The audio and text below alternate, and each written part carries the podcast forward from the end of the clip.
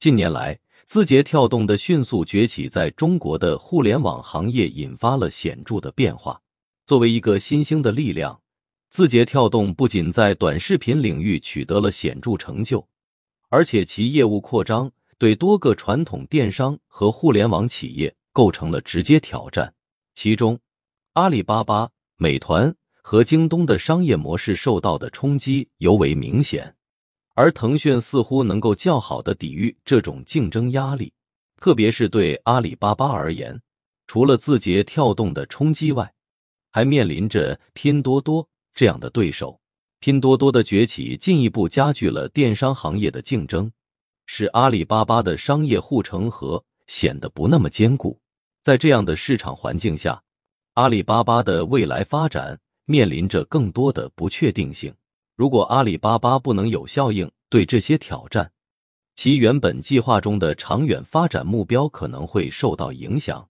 对比之下，腾讯的商业模式显示出更强的韧性和适应能力。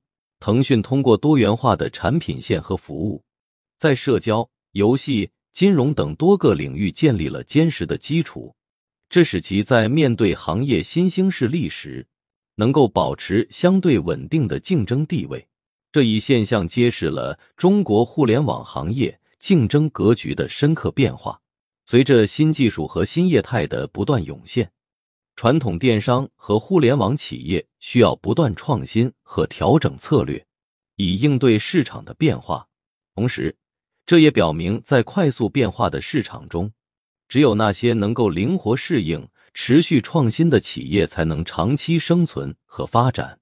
总的来说，字节跳动的崛起对中国互联网行业的影响是深远的。它不仅改变了市场的竞争格局，也促使各大企业重新审视自身的商业模式和发展策略。在这个过程中，无论是阿里巴巴、美团、京东，还是腾讯，都需要不断学习和适应。才能在激烈的市场竞争中保持领先地位。